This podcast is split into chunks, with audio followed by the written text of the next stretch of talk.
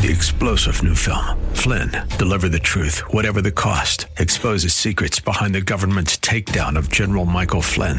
Flynn knew what the intel world had been up to. He ordered the first audit of the use of contractors. This set off alarm bells. He told the truth. He was the most dangerous person for Donald Trump to hire. They had to get rid of Flynn.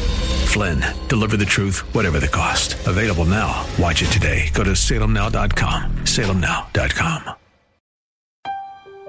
Then Nathan said, David, thou art the man. It's you. So why was David so eager to mete out excessive judgment? Because we're always harshest with sin in others that also lurks within our own hearts. You ever been with somebody that's always pointing out a certain sin in other people? Why do you think they have such a preoccupation with that particular sin? It's because that's what they themselves are dealing with. What great insight. And another visit from Pastor Leighton Sheely as he continues his study in the Sermon on the Mount. You'll be in chapter 7 today talking about judgment. This is an outreach of Church of the Highlands in San Bruno at highlands.us. So, followers of Christ should be discerning and yet not judgmental in their attitudes towards others. And Jesus provides the first principle of judgment, which is that judgment begins with ourself. And there are several reasons for this he provides in verses 1 through 5. The first reason is found in the first verse. And that reason is that we shall be judged. Now, the tense of the word in the original language signifies a once and for all final judgment, as in the kind of judgment we're going to face when we face God. God is going to judge us. You know, we have a special place with God being children of God, but that doesn't give us license to replace God. Those who judge in this manner will find themselves judged by God. Earlier in the Sermon on the Mount, chapter 5, Jesus said, God will have mercy on the merciful. In chapter 6, he says, God will forgive those who forgive. It makes sense, and it follows that in chapter 7, he says that God will condemn those who condemn. So, first, we shall be judged. Verse 1. Verse 2 gives us a second reason, and that is we are being judged. The parallel passage in Luke chapter 6 clarifies this that not only will God judge us in the end, but people are judging us now. And we receive back from people what we give. If we are judgmental towards people, they will be judgmental towards us. Have you noticed that critical, judgmental people tend to attract each other? They get together, they compare their notes about the failures of others. This makes them happy. And then they start criticizing each other. That makes them unhappy. And then they separate and find someone else to share their criticisms of others with, and the cycle continues. The fact is that if someone is sharing with you criticisms of another, that person will be sharing with others their criticisms of you. The person who is out looking for specks in the eyes of other people is never really truly satisfied until they can talk about it. Most churches that are filled with judgmental people usually don't grow very large because the people in them can only tolerate each other so long, and nor are such churches really effective for the kingdom. I know of a story of a pastor who thought he was doing God's work by being judgmental, went away on vacation, came back, found out he'd been fired by his judgmental congregation. So, second, we, we're being judged.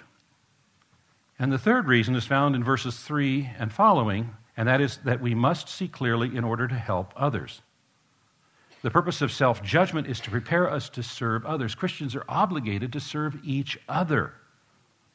And when we fail to fix things in our own life, well, the results are rather humorously described by Jesus. He said, Why do you see the speck that's in your brother's eye, but you do not notice the log that is in your own eye?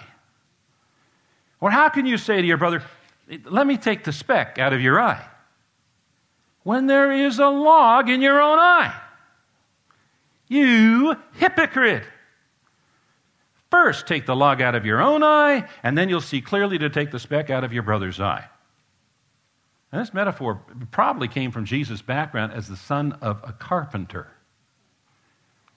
And the word speck and plank refer to wood, one being a small, the other being a large, and, and so forth. But, you know, one of the reasons that Jesus was so popular and that he attracted such large crowds was that he had a wonderful sense of humor.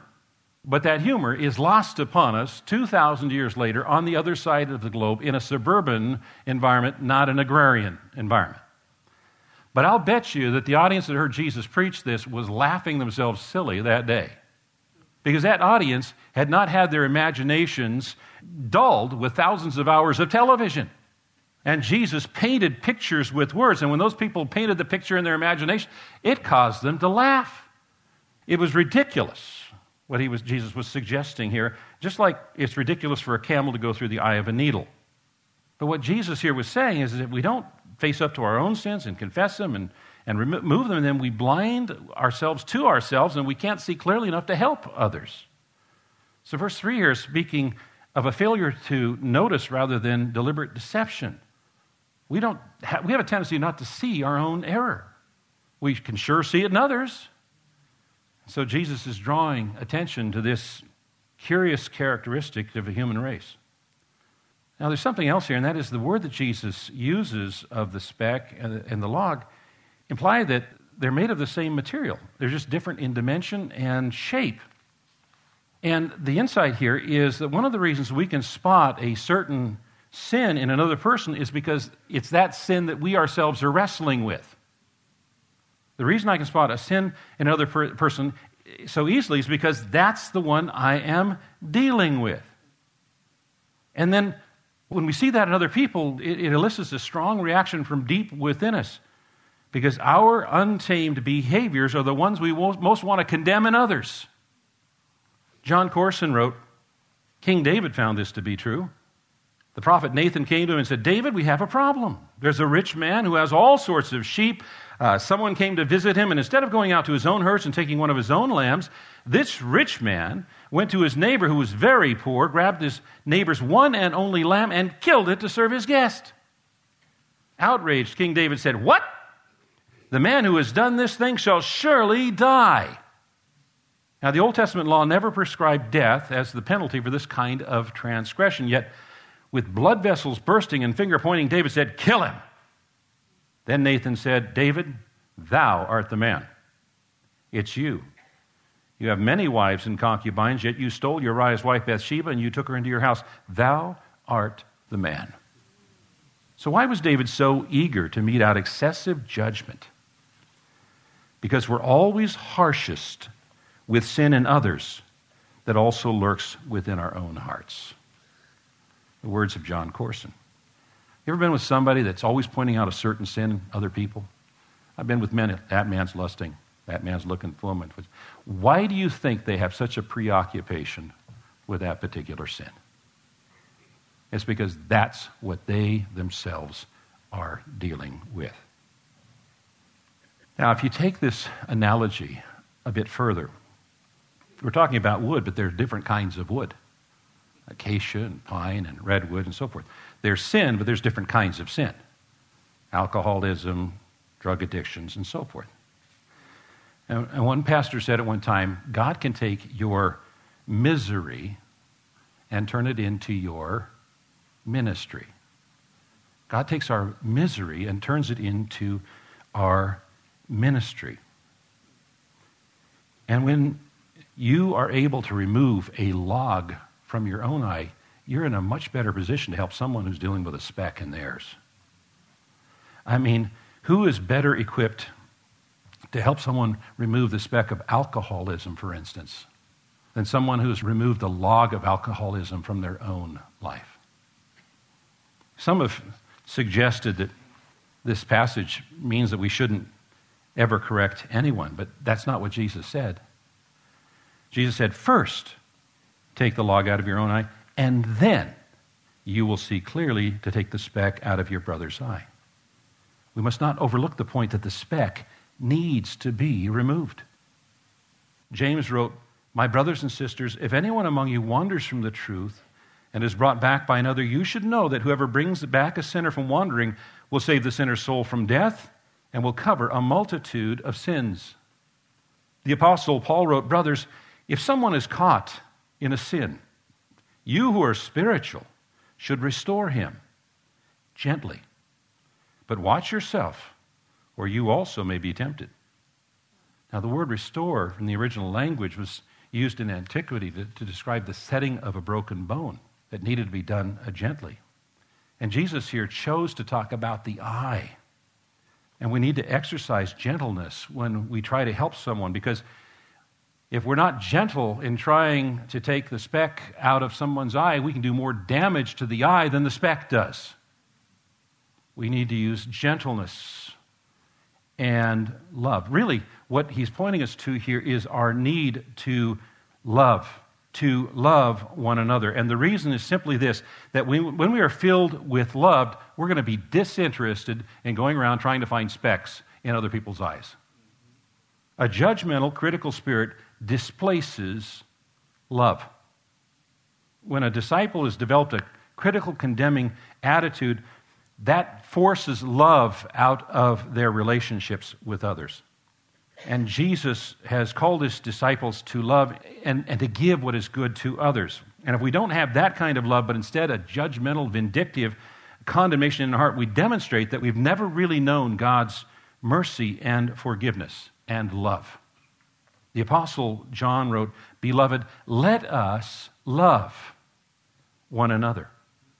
For love is from God. And whoever loves has been born of God and knows God.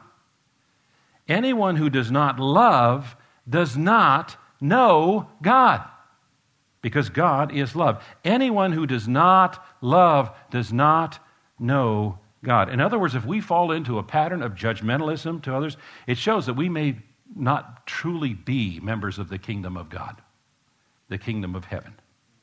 So again, we ought to follow the example of Christ. Dr. H.A. Ironside wrote When our hearts are occupied with His wondrous love, we remember that He loved us when we were unlovely. And some of us are not very lovely now. And we remember that He loved us when we were unlovable. And some of us are not very lovable yet. If He could do that when we were rebellious, and if that same love is now shed abroad in our hearts, we ought to be able to love those who are sinful and unkind and selfish. And with that, we wrap up another portion of a message from Pastor Leighton Sheely as he takes us through the Sermon on the Mount in the book of Matthew. And we'll pick up right there when we come back on the next edition of Verse by Verse. This is a broadcast ministry of Church of the Highlands in San Bruno. They're on the web at highlands.us. You can join with us as a financial partner, an outreach partner. When you go to that website, you can give safely at highlands.us. I'm Mike Trout. Join us tomorrow if you can when we'll continue and study verse by verse.